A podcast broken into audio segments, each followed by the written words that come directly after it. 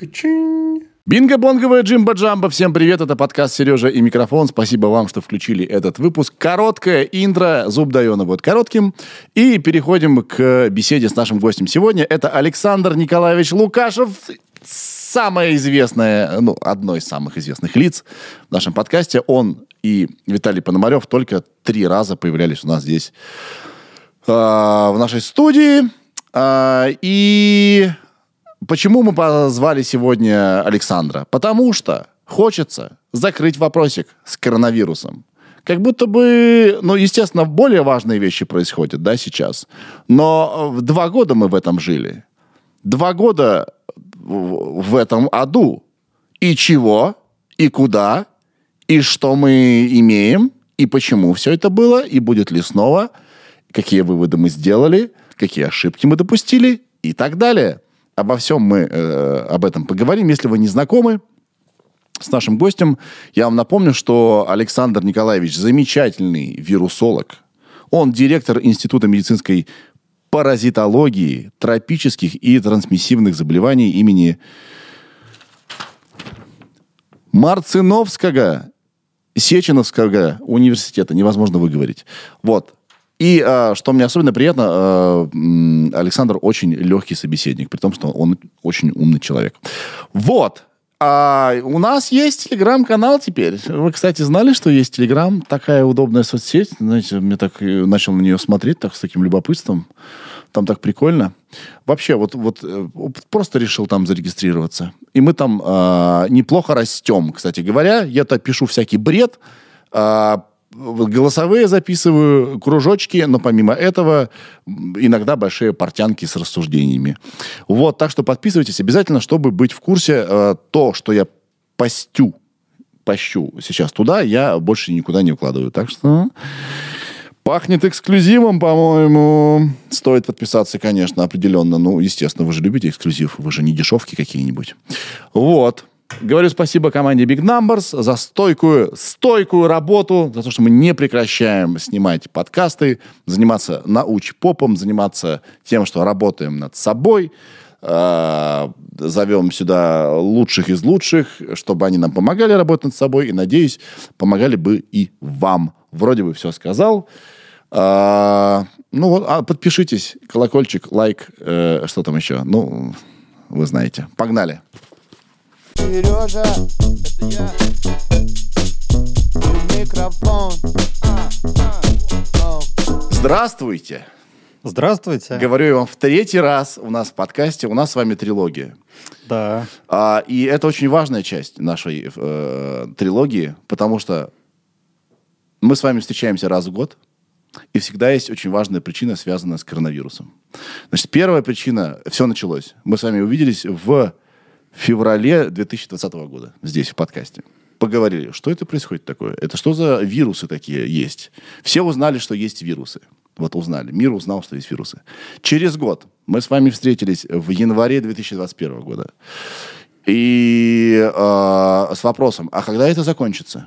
А что происходит? Уже обещали месяц, что мы посидим, а не кончается. Какой-то новый штамм там нам обещали и так далее. И вот оно... как бы закончилось. Все с удовольствием переключились на более эмоциональные темы, да, более важные, как бы, особенно в силу их свежести и так далее. И коронавирус позабыли. А у меня вопрос, а он, что с ним произошло-то? И какие уроки или урок мы извлекли из этих 2 лет? Чему мы научились? Что мы неверно себе представляли и вообще зачем это все было? Вот об этом мы с вами поговорим. Ну, это было не зачем, а это было почему. То есть, потому что вирус просто хотел жить.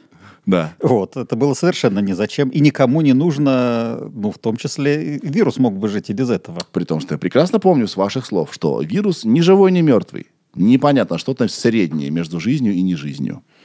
Да, он не живой, когда он вне организма, но когда вот мы смотрим, как он циркулирует в нашей популяции, он вполне себе живой, он ничуть от других форм жизни не отличается.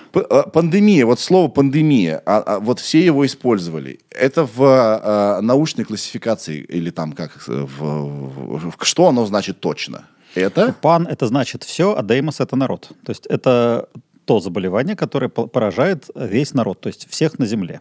Так или иначе. То есть это не значит, что каждый заболеет, но это значит, что каждый рискует заболеть, и это значит, что заболела значительная часть населения. Ну, там определять ее в процентах на самом деле дело неблагодарное. Угу.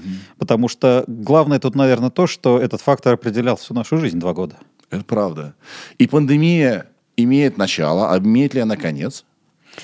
Ну, это зависит от того, что ее вызвало. То есть, если это пандемия оспы, например, то она имеет конец. Mm-hmm. Потому что против оспы иммунитет стойкий, ей болеют 1 раз.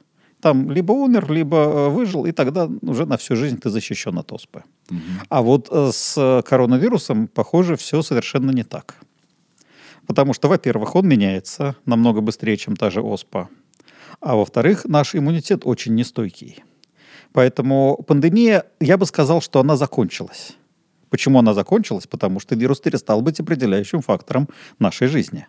То есть он условно ослаб? Нет. То есть мы с ним встречались так много раз, что у нас уже у всех есть какой-то хотя бы чуть-чуть иммунитет. Мы стали сильнее.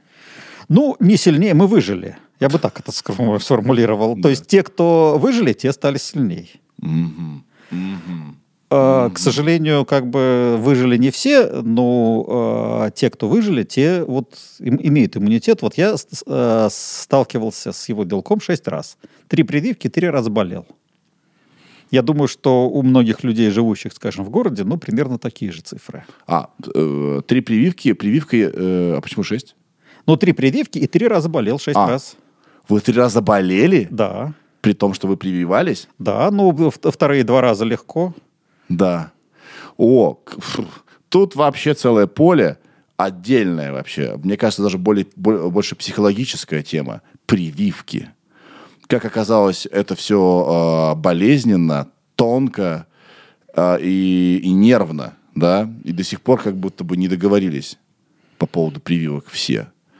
Ну, это как-то очень удивляет. Да, не договорились, знаете почему? Потому что то, что надо было в 1 раз прививаться, это всем было понятно. То, что надо было делать ревакцинацию через год, но тоже тут ученые вроде абсолютно четко сошлись. Но чего делать дальше? Вот чего делать тем, кто 3 раза привился, скажем, последний раз когда-нибудь там в сентябре, в октябре, а вот чего делать дальше? А это пока никто не знает. Потому что есть рекомендации такие, ну, они довольно как бы обоснованные, но в целом они взяты с потолка, что надо прививаться каждые 6 месяцев или каждый год. То есть для них нету медицинских доказательств. Да, скорее всего, так и есть. Да, я бы под этим подписался. Но нужно понимать, что это наше такое предположение, пожелание. Это предположение относительно коронавируса или вообще прививок в целом? Это относительно коронавируса, да, потому что все прививки совершенно по-разному себя ведут в плане угасания нашего иммунитета, сколько он действует. Вот предположили, что раз в год будет достаточно. Да? Вот предположили, да, что раз в год будет достаточно. Но тут столько всяких «но», что тема очень сложная, очень многогранная. Потому что, во-первых, прививка защищает, может защищать от того, что заболели, а может от того, что умерли. Тут каждый выбирает, чего для него важно. Даже те, кто привились 1 раз, там, 2 раза, скажем, спутником, те уже от смерти защищены, скорее всего, что очень на длительный срок. Но болеть они могут и раз в год, и 2 раза в год. От болезни прививка защищала и от исходного штамма, процентов, на 70. Очень быстро угасает иммунитет. То есть... Я помню в начале, когда появились слухи, даже были уже первые прививки, говорили, это на год прививка прям вообще... Но оказалось, что она вообще на пару месяцев, да? Ну, не на пару месяцев, скажем так. Гарантированно она защищает... тоже это эмпирические данные. Хорошо защищает 3 месяца, средненько защищает полгода, через год уже остается довольно мало. Еще раз повторюсь, что от тяжелых случаев все равно мы защищены, все, кто привились. А вот болеть мы, скорее всего, будем, плюс-минус раз в год. Но уже не так интенсивно. Уже не так интенсивно, и большая часть даже не заметит этого. Это будет вариант гриппа? Это будет даже скорее легче во многих случаях, потому что грипп – это все-таки всегда 39. А вот когда сейчас болели омикроном уже в феврале, то большая часть это и не заметила. У кого-то как грипп, а у кого-то 37, почихал 3 дня и все. Да. А вы расстроены, что все, ушла эпоха? Я объясню, почему. Я шучу. Разумеется... ну, я преувеличил комедийно, да, это было непростое время, люди умирали. Ничего тут забавного нет. Но вы, как вирусолог, наверное, как бы оценили весь интерес публики к вирусам, да, как это дало какую-то жизнь новую к этой отрасли, и вообще инвестиции куда-то пошли, и так далее, и так далее. Это же так?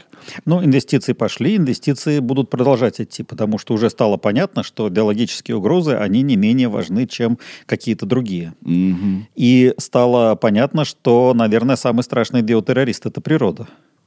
Потому что она может с такой частотой пробовать какие-то новые варианты, да, что мы не застрахованы от следующего коронавируса. А сейчас у нас нет... Ирин, привет, кстати. Привет. Привет. У нас нет, случайно, джингла «Минутка спекуляций»? Нет? Да. А это природа придумала? Это, значит, ну, в конце концов, это придумала природа. Другое дело, что... То есть придумать с нуля такой вирус, это никто не смог бы. Вот так вот взять, там, сесть перед компьютером и сказать, я хочу вот с такими характеристиками вирус, чтобы помочь Пенсионному фонду. Такой сайт «Собери себе вирус». Да-да-да, «Собери себе вирус». Вот это вряд ли. А вот то, что с этим вирусом могли как-то неосторожно играться, это исключить нельзя. Я понимаю, что как бы, что я, может быть, много от вас хочу, но, тем не менее, нет, что глубже в этой теме, нет информации, откуда все взялось, откуда пошло, нулевой пациент, как он заболел и так далее. Но нулевой пациент – это тот нулевой, который известен. Чтобы, во-первых, его не нашли. Во-вторых, он мог быть и естественным путем, и как-то вирусу помогли. И установить вот, стопроцентно, как это произошло, ну, практически невозможно. Да. То есть рукотворные пандемии бывали. В 1978 году пандемия гриппа – это был вирус, который сделали вакцину от гриппа. Кто сделал? Китайцы. Так. И вакцина оказалась немножко слишком жизнеспособной. И, в общем, ее попробовали на какой-то группе добровольцев. И потом она пошла гулять. А то есть это не был тоже злой умысел? Это не было, категорически не было злой умысел. У этих китайцев что-то все идет как-то не по плану.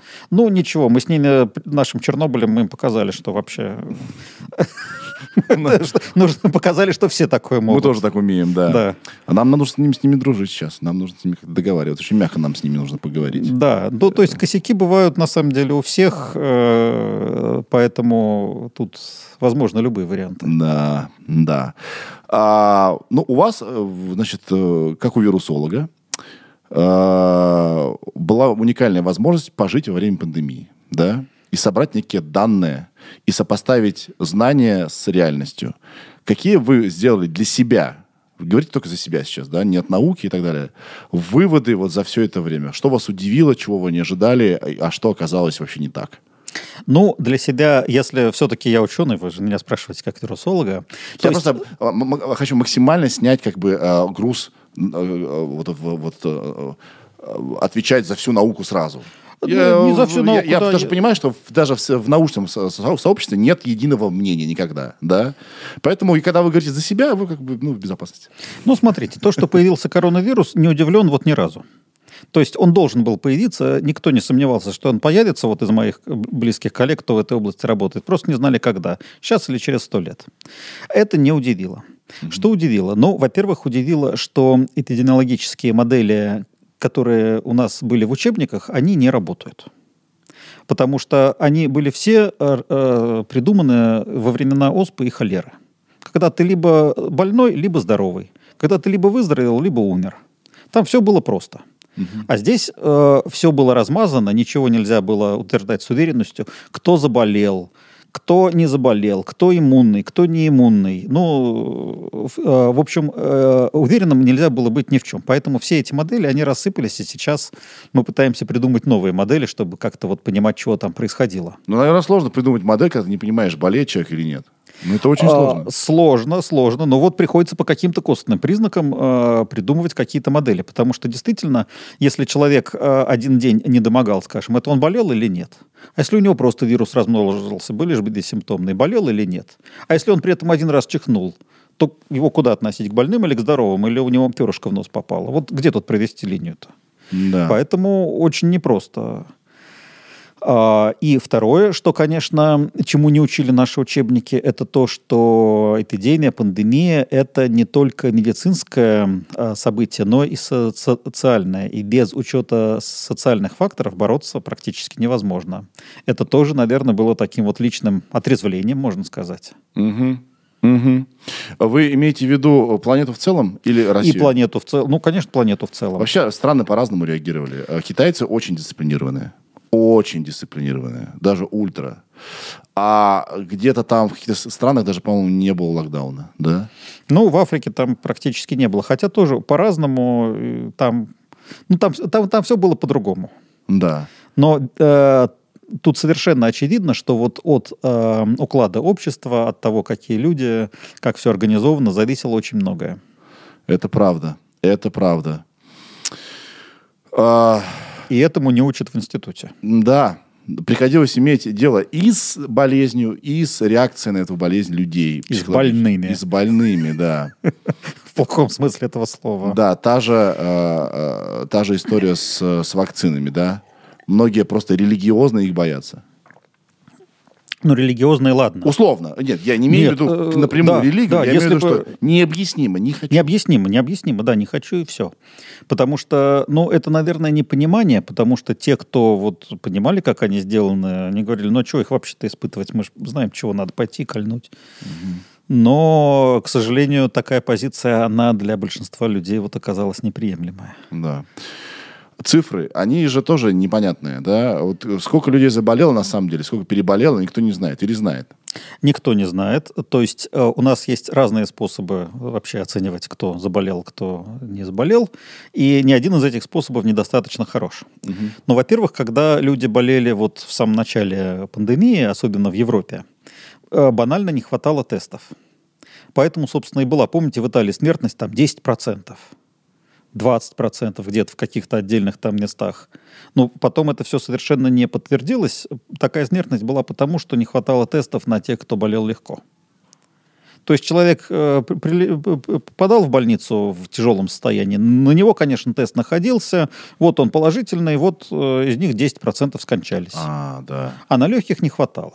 Соответственно, и получалось, что смертность среди тех, кого диагностировали, очень большая. Это называется летальность, то есть смертность на случай. Mm-hmm. Вот эта вот летальность получалась совершенно запредельная и очень пугающая. Потом уже даже к маю, вот когда к нам вирус так в полную силу дошел, уже было намного больше тестов.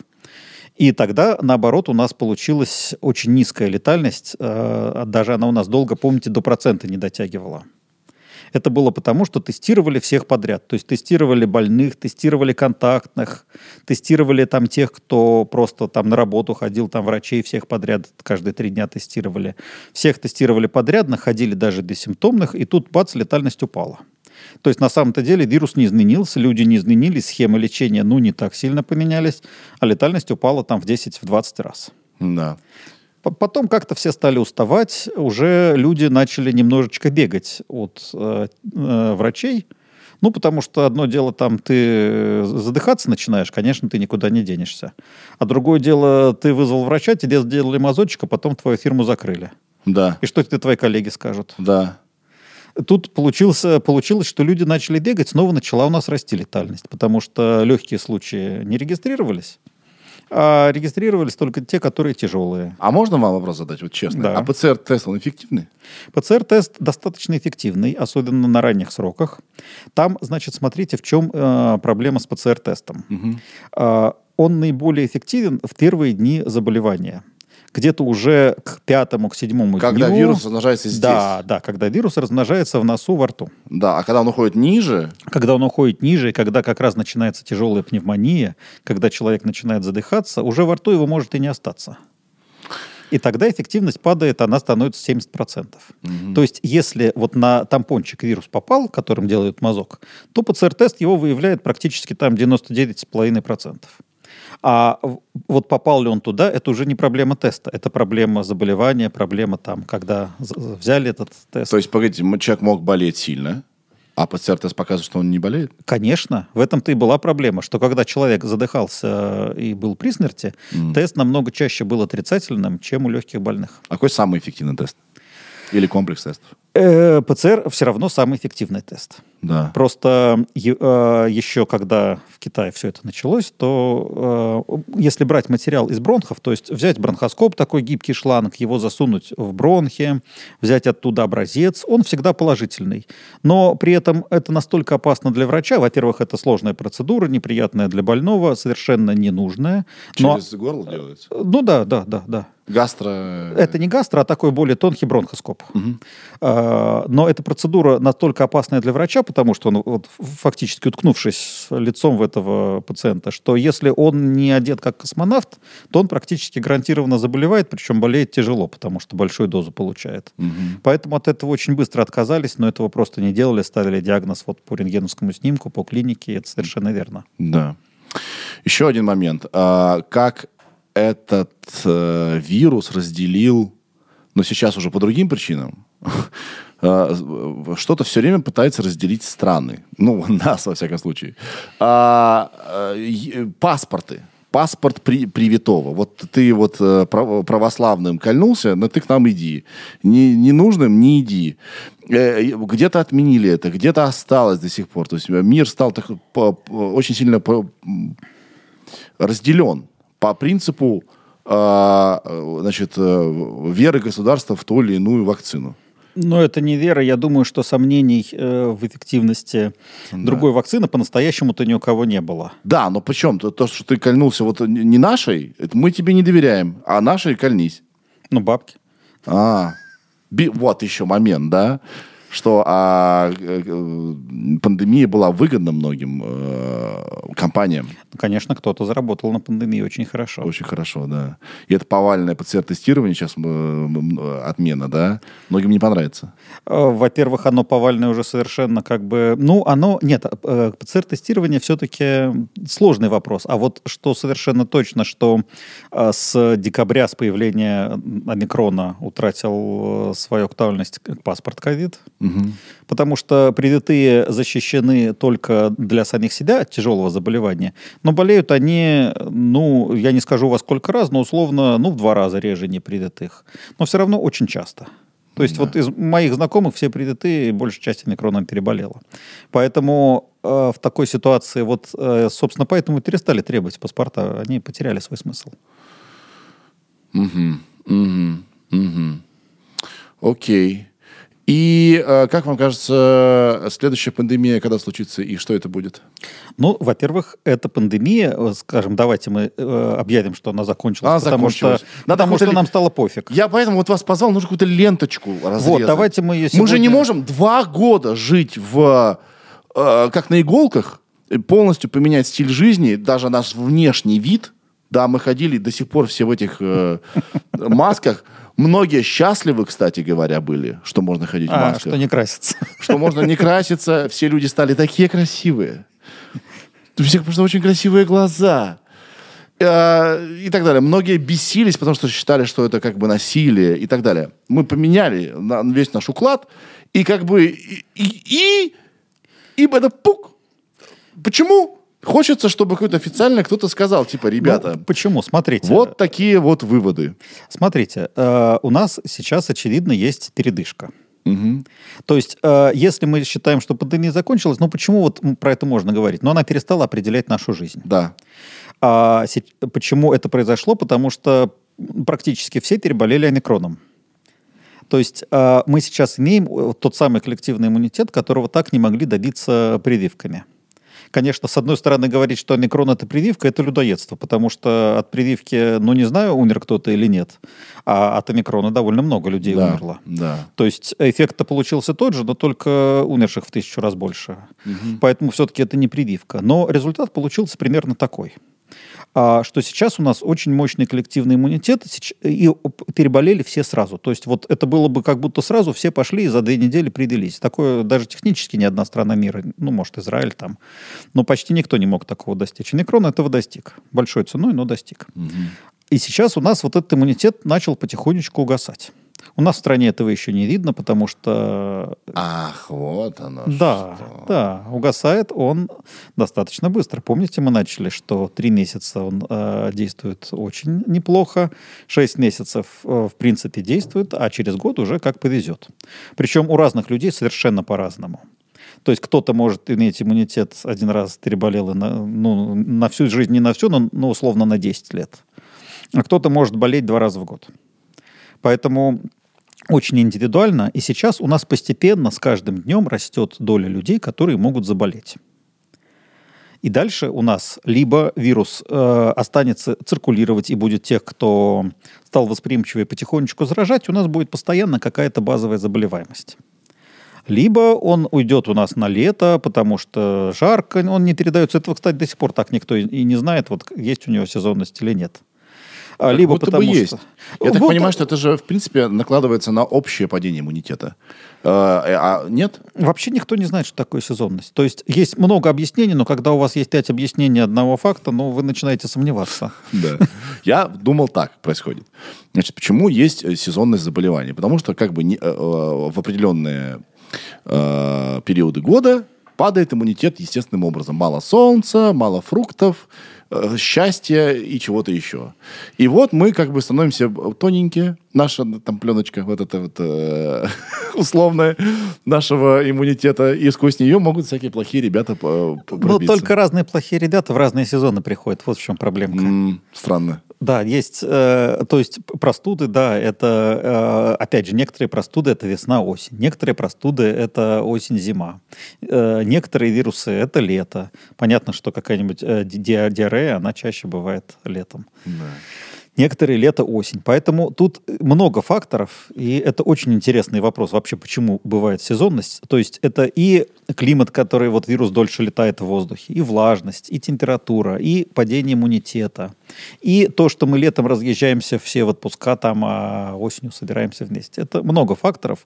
Какой из них больше, а какой меньше, очень трудно вычленить. И если предположить, что омикрон на лето затаится.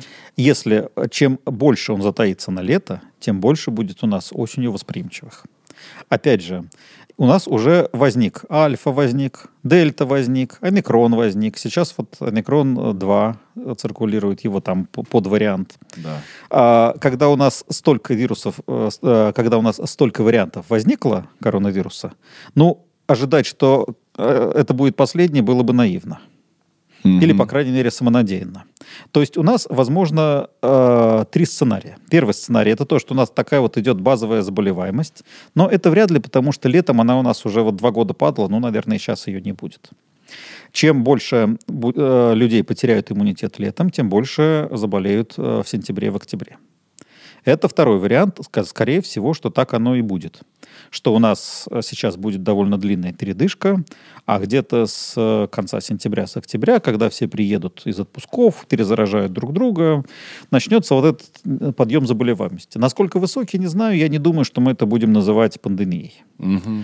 Но есть еще и третий вариант. Это если у нас появится новый вариант. А вот это уже совершенно непредсказуемый вариант. Такое ощущение, что эти новые варианты кто-то, какие-то маркетологи придумывают. Они еще такие имена... Омикрон, я считаю, это вообще победа маркетологическая. Потому что все устали уже за этот год или с лишним, да, слышать этот коронавирус. Все, уже не работало. И тут сказали, омикрон. Я себе представил какого-то вождя десептиконов, какого-то такого дядьку, который в шар трансформируется с шипами. Я такой, нет, я боюсь его теперь. Вы знаете, а следующий-то будет пи. Пи? Да. Это... Алфавит. Никто ничего не придумывал. Это... Нет, никто ничего не придумывал. Это название греческих букв. Это просто я неуч. Дело раскрыто. Дело раскрыто. Но вы понимаете, что... омикрон — это буква такая. Омикрон — это буква. Это буква О, она называется омикрон. Ах... Вся теория заговора к черту моя. Но зато, если следующий придет, то осенью к нам может прийти пи. Пи. Он к нам уже пришел, мне кажется. Простите. Да. Пи, да? Ага. Пи, значит.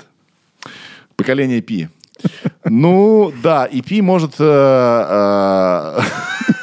дальше понятно. Да.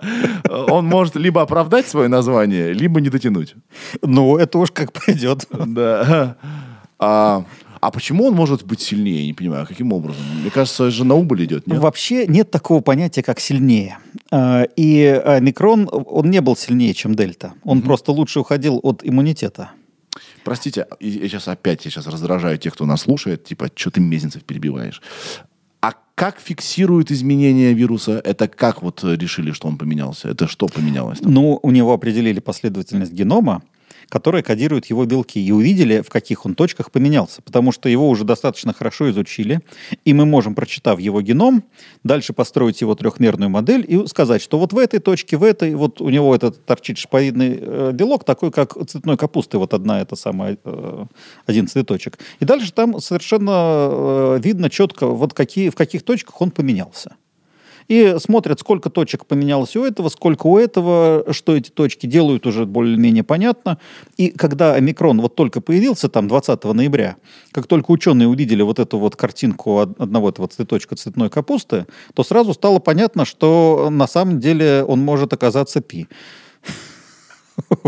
Но на самом деле он оказался не такой летальный, по крайней мере, для вакцинированных и болевших, да. То есть все оказалось не так плохо, но переболели-то в результате все. То есть сразу стало видно, что он очень сильно уйдет от наших антител, которые были. То есть может с нами этот вирус сыграть злую шутку. Мы решили, что волки ушли уже, все, их никого нет, да, полностью безопасно, больше не существует никаких вирусных заболеваний.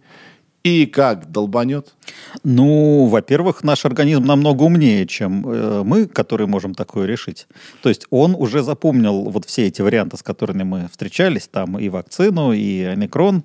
И вот эта вот память о том, что уже такое бывало, нам позволит даже через несколько лет, даже если появится какой-нибудь вот очередной пи, на него ответить намного более адекватно, то есть и с меньшей летальностью, и с меньшей тяжестью заболевания. Уже такого вот, ужаса, как в начале, не будет. Не будет. Тогда почему мы допускаем, что может быть хуже? Хуже не будет. Не будет. Но, понимаете, если раньше было ужас-ужас, то сейчас может быть просто ужас. Как в том анекдоте. Да, я понял. На самом деле, такого вот уже, что будут какие-то локдауны, видите, уже от омикрона мы так не бегали. Хотя, если бы вот этот вот омикрон был то, что возникло 2 года назад, если бы он появился такой же заразный, то вся эта история закончилась бы за несколько месяцев. Потому что вы видите, что все наши локдауны, они с трудом контролировали исходный уханьский штамм. Только китайцы, заваривая там двери в подъездах, сумели его остановить. А омикрон в 2 раза заразней. Да. То есть, если бы изначально у нас появился омикрон, то никакие вакцины не понадобились бы, никакие локдауны бы не помогли. Это было бы очень быстро, очень тяжело, потому что были бы траншеи похоронные. Но это закончилось бы намного раньше. Угу. Да. То есть нам, условно, первый вариант вируса дал фору, чтобы сделать вакцину? Первый вариант вируса, да. Я так его про себя называю ванильным вариантом, потому что оказалось, что он был на самом-то деле и не страшный. То есть он действительно дал фору. Он был в 2 раза мягче. Ну, мягче он не был, в 2 раза менее заразный, чем дельта или омикрон. Какие характеристики определяет заразность вируса? Это как? Это то, сколько... Длина щупа какого-то или что? Смотрите, мы эту заразность видим как то, сколько здоровых людей заразил в среднем 1 больной. Вот исходный вирус 1 больной заражал в среднем, если вот никто не одевал маски, никто не прятался, 1 больной заражал там 3 здоровых. А если бы появился омикрон или дельта, 1 больной заражал бы 6 здоровых. И, соответственно, у нас даже не в 2 раза быстрее все прогрессировало, а понимаете, что это экспонента. Да. То есть 1, 6, 36 там, и так далее, или 1, 6, 1, 3, 9. А механически-то почему? Механически, смотрите, тут 2, значит, фактора. Первое, это насколько хорошо вирус размножается. То есть, может быть, его у вас во рту миллион, а может быть, триллион. В 1 000 000 раз больше, 1 000 000 миллионов. Соответственно, вероятность того, что вы чихнули или там чего-то сказали, и в капельке, которая полетела достаточно вируса, она в 1 000 000 раз выше. Второе – это то, что какая доза нужна, чтобы заразить. Потому что одна штука вируса практически никогда недостаточно, чтобы заразить. Но может быть такое, что достаточно 10 или 100 вирусов, а может быть, что нужно 1000. И, соответственно, вероятность получить дозу в 1000 вирусов намного-намного ниже. Да, то есть тут все на самом деле определяет, как он размножается. Если это облако большое и насыщенное. Как он размножается и насколько эффективно заражает, да. Да, он такой похотливый у нас был, он очень любит размножаться. Ох уж этот омикрон. Вау. А если... Окей, коронавирус, все, да, более-менее уже научились с ним жить. Получили большую базу данных. Сейчас снимается не одна документалка, я уверен, которая тоже подведет итоги некоторые. А какой, как вам кажется, следующий вариант пандемии? На основе какого вируса? Коронавирус, еще раз, да, для тех, кто, может быть, забыл, это когда от животного он происходит. Ну, да, он так или иначе, скажем, произошел от вируса летучих мышей. То есть 30 лет назад был в летучих мышах. Вообще кандидатов на пандемию таких самых вероятных все равно остается у нас 2. Это коронавирус и грипп. Вы еще говорили про корь. Я до сих пор помню это вашу пугалку. Корь, значит, намного менее вероятно, потому что за всю историю человечества корь возникла один раз вроде как. И действительно, если возникнет новый вирус как корь, это возможно, но она возникла один раз. Коронавирусы возникли, по крайней мере, 8 раз. Только за то время, которое мы знаем. То есть, может быть, возникали чаще, но потом просто исчезли бесследно. Тоже такое можно представить. И грипп. Сколько было пандемий за прошедшие 100 или 150 лет, как мы наблюдаем. Испанка же была не единственная. Они были каждые 20-30 лет. А грипп какое происхождение имеет? Почему он? Грипп вообще, его резервуар – это водоплавающие птицы. То есть вот где-нибудь там на озерах, в Сибири, утки, всякие эти варианты, чурки, нырки, вот я в них не разбираюсь. Вот они, у них этот вирус постоянно циркулирует, причем очень его экзотичные, сложные варианты. Дальше эти водоплавающие птицы, они напрямую человека заразить не могут.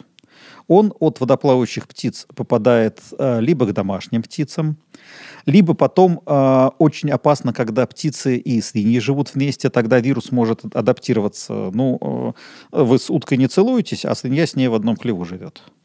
Он попадает к свиньям либо напрямую от птиц, либо вот через свиней, через каких-то еще домашних животных и к человеку. И тогда, когда у нас грипп сезонный, это грипп, который чуть-чуть мутировал, как вот наш коронавирус, как омикрон после дельты. Никакой катастрофы не было. Все переболели, почихали. Конечно, кто-то тяжелее, кто-то легче, но в целом это было не так, как первые волны. Вот точно так же наш сезонный грипп. То есть вирус за год где-то мутировал, к нам пришел.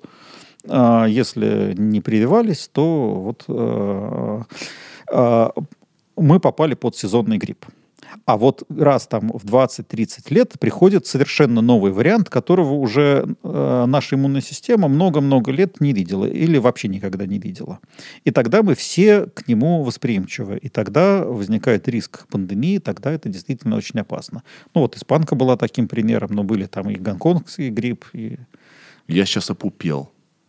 От того, что грипп – это тоже коронавирус. Нет, грипп не коронавирус. Да как он в утках живет? А что, для этого нужно корону, чтобы в утках жить? Так это животное, и от животных попадает к нам коронавирус. Все вирусы к нам от животных попали. Откуда бы они к нам иначе попали? Я не понимаю.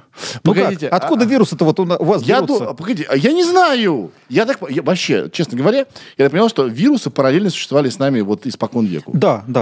Они сами по себе были ребята, мы сами по себе, и как-то время от времени пересекались, и все дела. Так время от времени они и переходят так время от времени туда-сюда. Естественно, в этом их способ их существования. То есть есть, конечно, вирусы, которые живут с нами совершенно неотъемлемо всю жизнь. Герпес. Как мы его обычно от родителей получаем в первые годы жизни, так он у нас где-то внутри и сидит, и не сильно нам мешает, а некоторые даже говорят, что иногда и помогает. У кого-то тяжело протекает, но в целом небольшая проблема. И он не переходит от нас к нашим кошкам и обратно. Но большая часть вирусов, она прыгает туда-обратно. И обычно мы эти прыжки даже не видим, потому что если он где-то в лесу прыгает от вороны к белке, мы это никак не увидим. Таким образом, коронавирус – это вирус из летучей мыши? А последним хозяином, которого мы знаем, была летучая мышь. Но вообще коронавирусы бывают и у лошадей, и у коров, и у кого только нет, и у кошек, и у собак. Коронавирус-то тогда? Я что-то запутался. Он просто под электронным микроскопом выглядит, как будто у него корона. Вот он так устроен. Но практически любой вирус бывает практически у любого животного. То есть вот вы поймаете какую угодно там антилопу в Африке, сделайте у нее отовсюду мазок и найдете там кучу новых вирусов, которые будут похожи так или иначе на вирусы человека, там, других животных. Потому что вирусы постоянно перемещаются между хозяевами. Вот оно как. Так я плохо 2 года учил-то все, оказывается. Мы не разобрались. Ты понял? Только вы же не спрашивали. Нет, да не, я вас-то не виняю. Ира, я думал, ты тоже так думал, что коронавирус это тот, кто в животиночке. Что-то там побурлило. А она чихнула, мы такие, ой-ой-ой, и мы заболели. Да вот. Это все вирусы так. Все вирусы так. Просто все. Кто-то чаще, кто-то реже, но по большому счету именно так, что животиночка чихнула.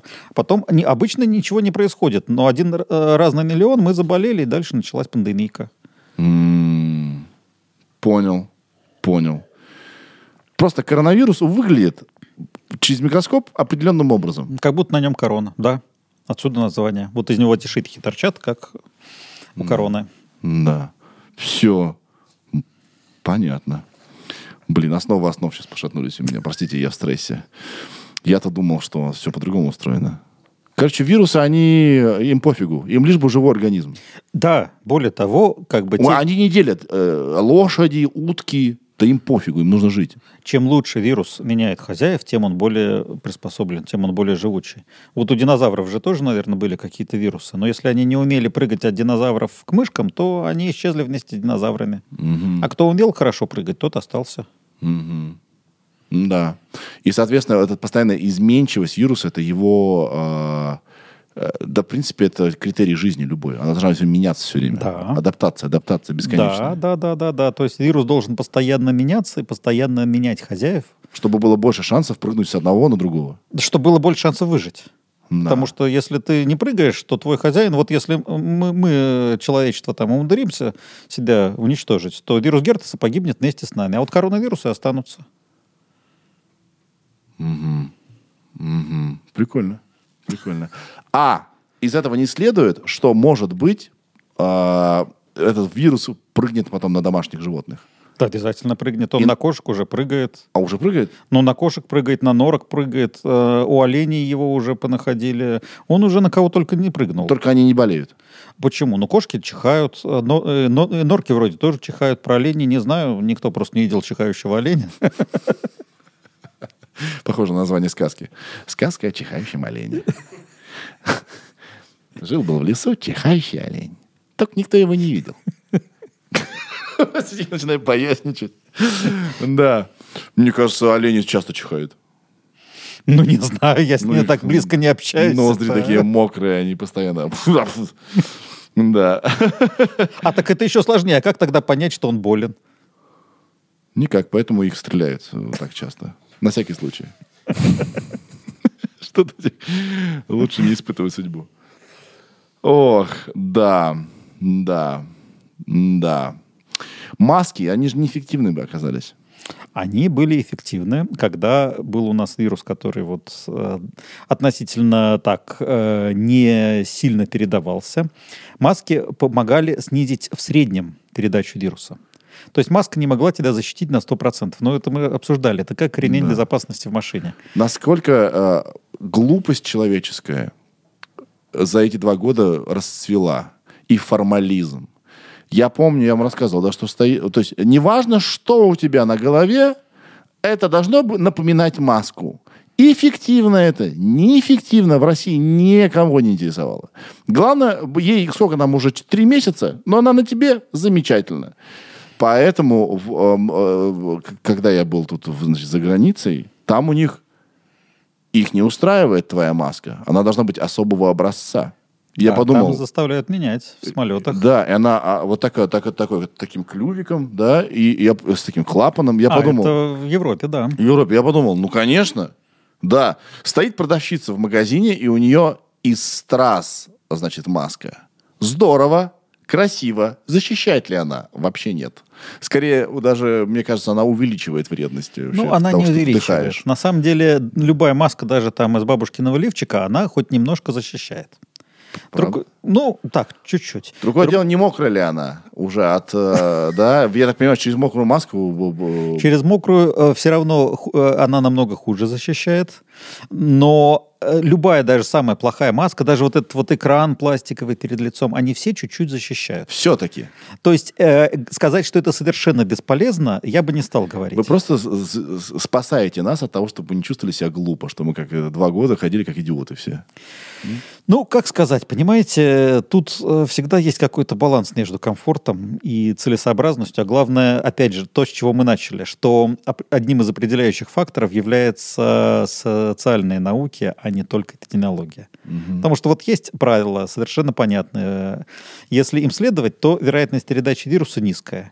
Но мы, вот как там русские люди, показали, что они готовы рисковать своей жизнью ради того, чтобы приспустить маску на 2 сантиметра ниже носа.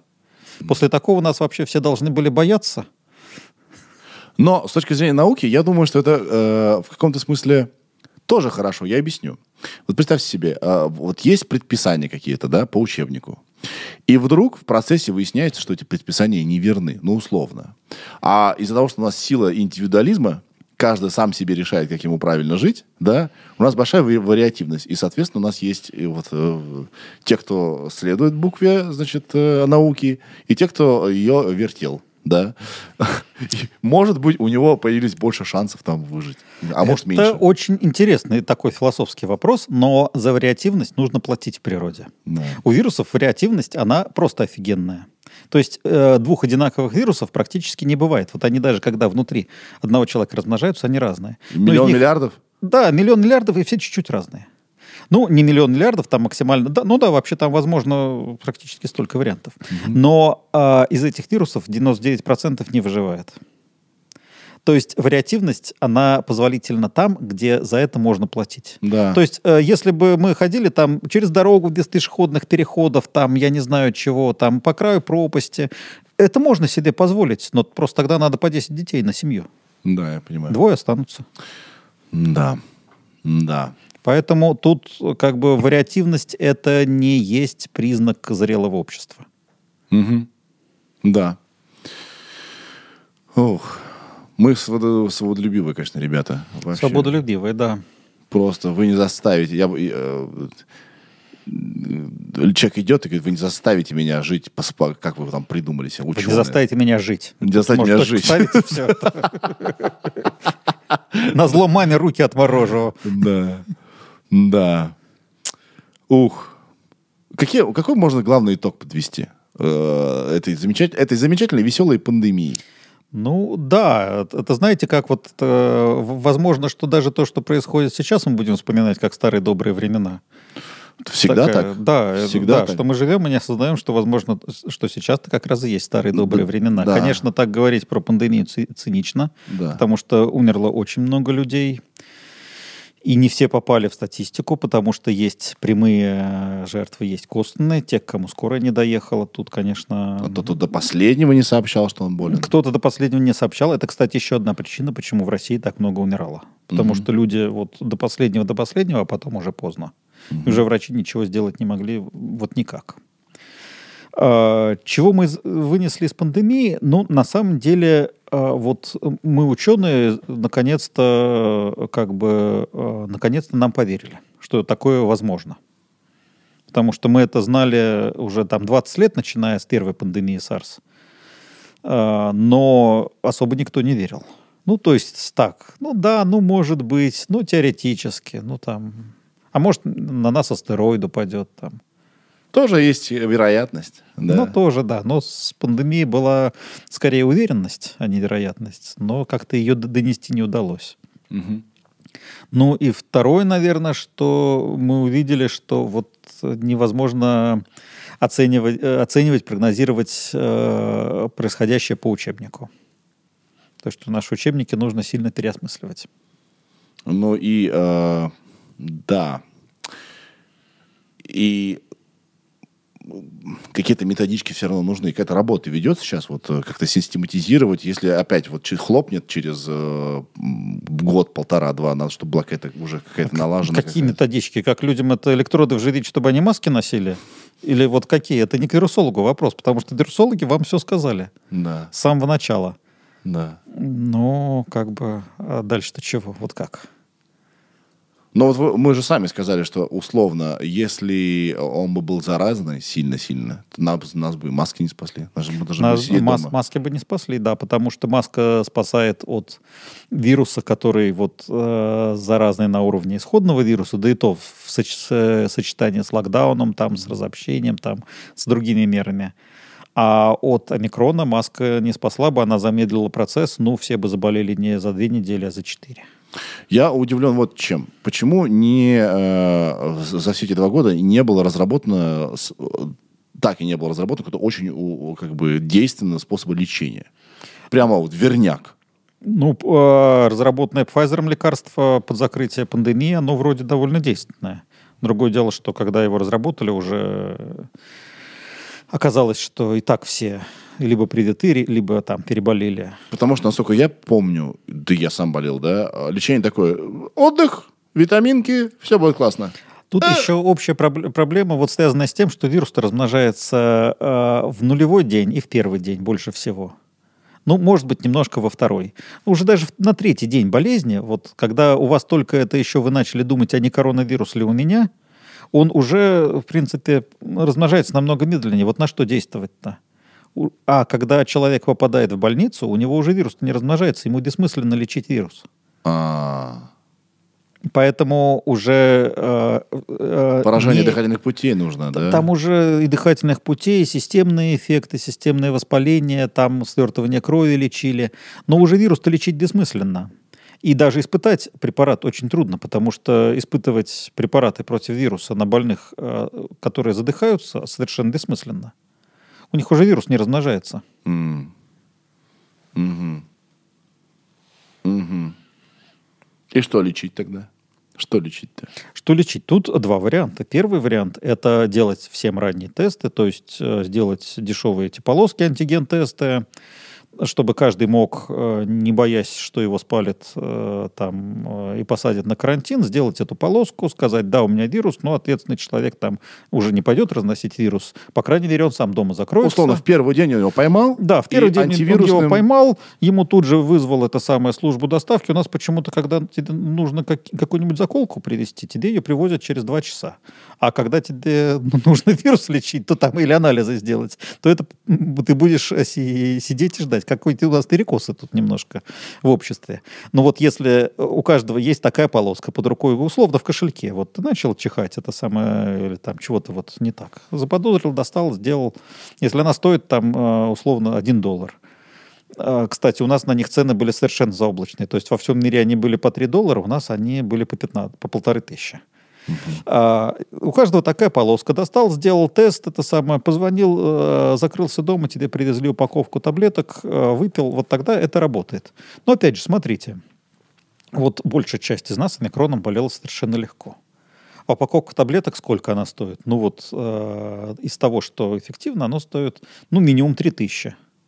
И вот представьте, вы думаете, у меня что-то насморк начался, потратили мне 3 штуки, сначала 1,5 штуки на тест, а потом 3 штуки на лекарства от болезни, от которой большая часть, все мои знакомые просто перечихали.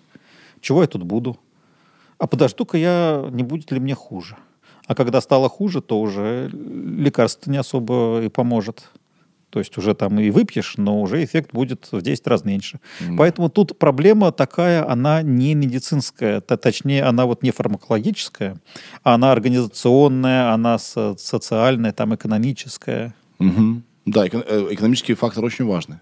Ну да, потому что если ты знаешь, что ты спасаешься от смерти, то ты 3030 отдашь. Верно. А если от чихания, то как-то очень подумаешь. Да, а коронавирус всегда, вот этот ковид, поражал дыхательные органы, да?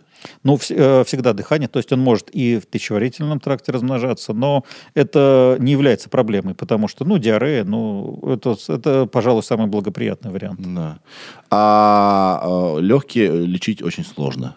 Легкие лечить, во-первых, сложно, во-вторых, там уже идут системные эффекты, что поражаются не только легкие, но и все органы. Там, в общем, такое начинается системное воспаление. Угу.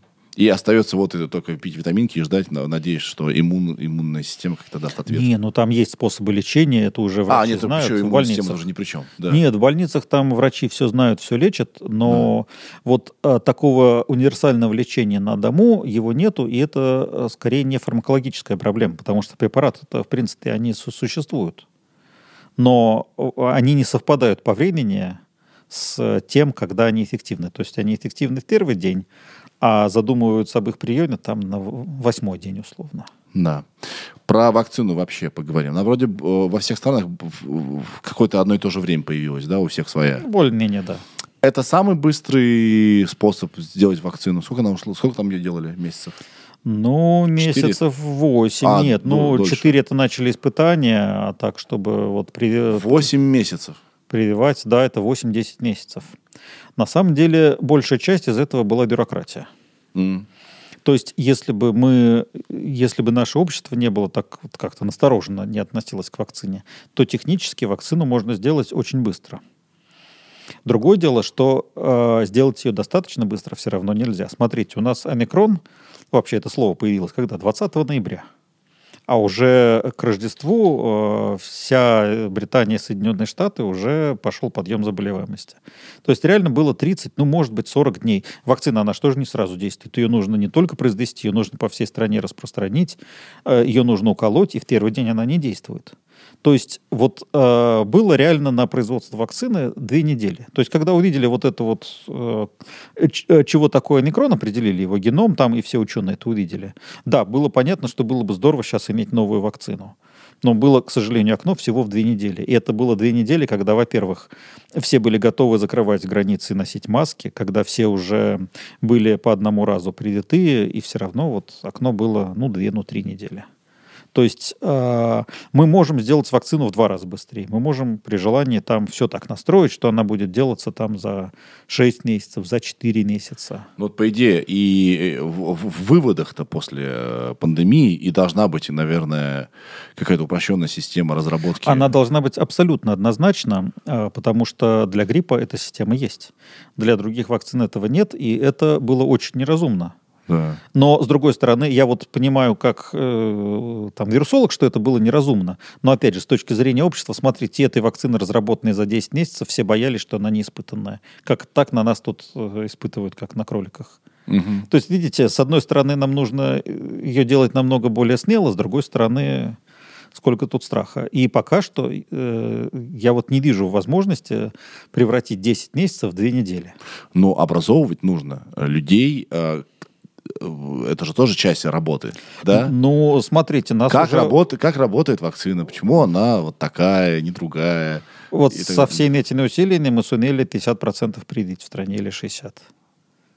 Со всеми штрафами, со всеми уговариваниями, со всеми просвещениями. Все. Проблема в ее неэффективности. Если бы она на 90% или почти 100% защищала, все бы укололись. От смерти она защищает на 90% или почти на 100%. Даже уже от мутирующего вируса она от смерти защищала на 90%. Но ведь мы не думаем о смерти, мы думаем, нам бы не заболеть. Мы, естественно, не умрем. Мы не хочется заболеть. Мой сосед укололся, заболел. Да что я буду ее делать? Какую-то в себя химию пускать? Я думаю, что это это недостаток нашего образования, которое не строится на научном восприятии мира. Угу. То есть нас учат каким-то совершенно ненужным вещам. Например, алгебру в школе учили. Какой-то ужас, какие-то многоэтажные уравнения, которые никогда в жизни не пригодились. И даже принцип из этих уравнений... И принципы совершенно абстрактные. Ты никак не можешь его переложить на свою жизнь. Совершенно абстрактно. Каким-то реальным вещам... не учат, и у нас образование как-то оторвано от реальности. То есть нас учат там в теории, как закипает вода, как движутся молекулы, но как это привязывается к картошке, которую ты варишь. Вот в школе как-то вот это не объясняется на примере кастрюли с картошкой условно. Да. То есть там, помните, какие-то такие схемы, вот такие, как в инженерном учебнике. То есть готовили, что все станут инженерами, но все инженерами не получаются. А вот если всем рассказывали, что происходит, когда картошка варится, я думаю, тогда бы у нас не было разрыва между нашим вот образованием и нашей реальной жизнью. Да. Мне кажется, действительно, вы правы. И восприятие абсолютно ненаучное и какое-то мифическое. Полумифическое. Все какое-то на какой-то энергии, на каких-то домыслах, страхах. Мне вообще стал нравиться научный подход к жизни. Он очень полезный. Никогда не поздно. Я вот пытаюсь ко всему научно относиться. Если что-то происходит... Или ты во что-то даже веришь, всегда оставляй долю сомнения, а не ошибаешь ли ты. Изучай разные источники, не только один, не тот, в который ты веришь, а и другой тоже изучи, посмотри и так далее. Да, научный подход – это хорошо. Потому что сколько у нас здесь было ученых, все так или иначе как бы допускают, что они могут ошибаться в чем-то. Конечно. То есть они знают, что ничего не знают. Как оказалось бы, зачем-то учиться, но не в этом суть-то. Что любое знание может быть опровергнуто. Но это не обесценивает текущие наработки какие-то. Естественно. Да, а отрицать вообще все, вот это вот неправильно. Потому что не знаю почему. Потому что мы, мне кажется... Все равно, я даже в том числе, на очень много процентов мы язычники какие-то. Мы язычники, и мы очень... вот все люди, они так вот от природы по жизни сконцентрированы на личном опыте. Угу. То есть, если вы кинули монетку 3 раза, и у вас выпала решка, то вас очень трудно убедить, но это я утрирую, конечно, что вас очень трудно убедить, что с вероятностью 50% выпадает орел. У меня всегда решка выпадает. Да, вы 3 раза кинули, у вас 3 раза выпала решка. Да. Если ваш опыт на этом заканчивается, то вот как вас переубедить? И вот этот вот разрыв между личным опытом и статистикой, это беда не просто вот всех людей, это для всех характерно, но это беда и очень многих врачей. То есть очень многие врачи, они где-то, недостаточно там... правильно доносили информацию, потому что, особенно у нас в стране, для них личный опыт намного важнее. То есть он знает, что вот этой таблеткой он 10 человек вылечил. И его убедить, что вот эта таблетка вылечила бы еще лучше, очень трудно. Да. Да. Понимаю, о чем вы. А какой опыт какой страны вам больше всего в пандемию вас поразил, убедил или, не знаю... расстроил. То есть Китай поразил. Китай поразил. Это своей организованностью. Пугающая организованность. Пугающая, не пугающая, но это было эффективно. То есть, если бы все страны были такие, как Китай, то вирус можно было бы полностью элиминировать. Сейчас в Китае проблема, потому что вирус туда приходит из других стран. Да. Другое дело, что ни одна из стран не смогла воспроизвести этот опыт, хотя, конечно, это было очень впечатляюще. И, возможно, всей этой пандемии не было бы, если бы вот этот опыт был бы реализован шире. А так, наверное, тут как раз было вот очень познавательно посмотреть, насколько по-разному страны реагировали. То есть тут я бы не стал говорить, кто-то лучше, кто-то хуже, потому что это была как игра как какие-то ставки в совершенно неизвестной игре. Кто-то делал одни ставки, кто-то другие, причем делали не те ставки, которые выбирали, а те ставки, которые могли вот по структуре общества. По экономическим причинам, по социальным причинам. Поэтому, конечно, было очень познавательно посмотреть вот на эти ставки и чем они закончились, что было правильно, что неправильно. Какие-то страны не вводили локдаун, и это, мне кажется, в итоге сработало лучше. Как сработало? Потому что они скорее приобрели коллективный... иммунитет. Естественно. Умерло в 10 раз больше, но никто из умерших не жаловался. Жаловался, я думаю. Нет, не жаловался. Вот ни разу не слышал, чтобы кто-нибудь умерший написал там письмо в газету или пост там в Фейсбуке. То есть вот если мы говорим про Швецию, то если сравнить число умерших в Швеции, Финляндии, в Норвегии на население, то шведский опыт не был удачным. Не был? Не был. умерших было намного больше. Другое дело, что если подходить с той точки зрения, что для выживших все было хорошо, а умершие не жаловались, тогда, конечно, окей. Но это нужен определенный такой общественный уклад. Вы России какую оценочку ставите? Я понимаю, что это, я его сейчас в сложное положение ставлю. Ну, Россия, ну, я думаю, что 3 с минусом. Угу. Потому что у нас были успешные моменты, но в целом, конечно, у нас и соблюдение всех норм было, ну, хуже, чем в Африке, так по-хорошему-то. То есть... Не любим мы соблюдать правила вообще. Ну, не любим. Да, особенно, когда никто не смотрит. Mm-hmm. То есть, если немцы соблюдают их всегда, то мы вот еще под камерой можем с маской пройти. Вы знаете, что меня вот на дорогах очень удивляло?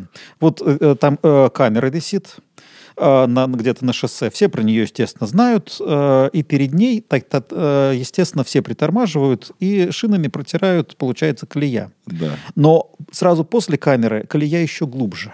Потому что все тут же жмут по газам, и тут же после камеры, ща я вам покажу, 120. Да. То есть колея после камеры глубже, чем перед камерой. Вот это вот, наверное, характеризует наш дух. Да. Но а он никуда не денется?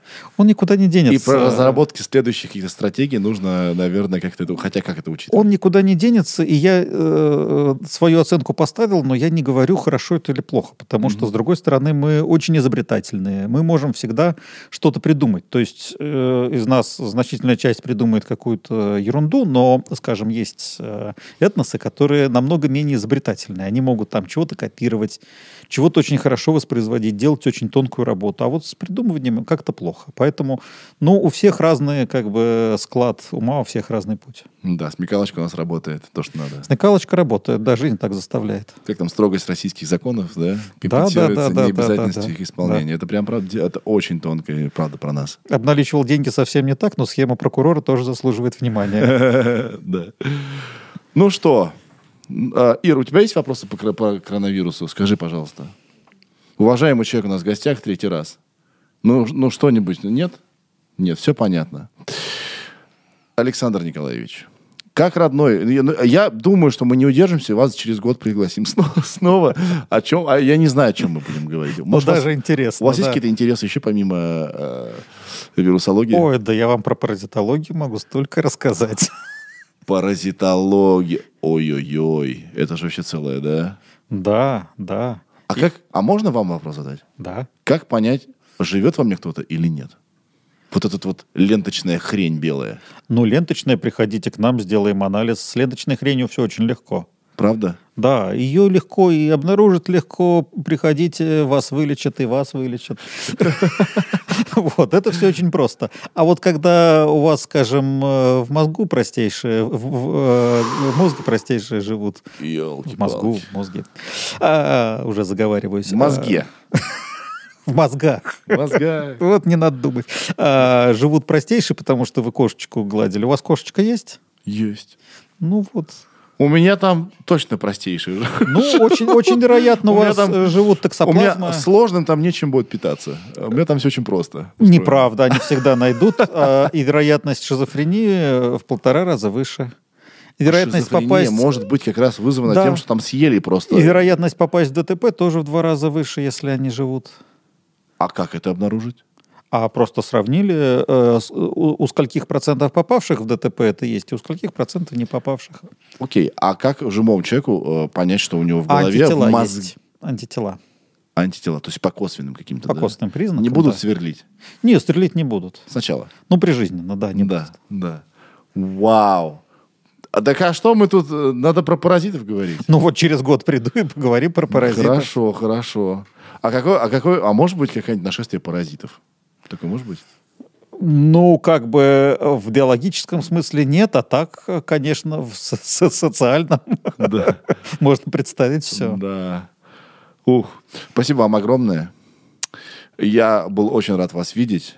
Увидимся через год. Взаимно. Выбирайте январь, февраль, март или апрель, вы нам скажете, хорошо? Мы вас хорошо, хорошо. Все, спасибо большое, всем пока. Всего хорошего. Сережа, это я.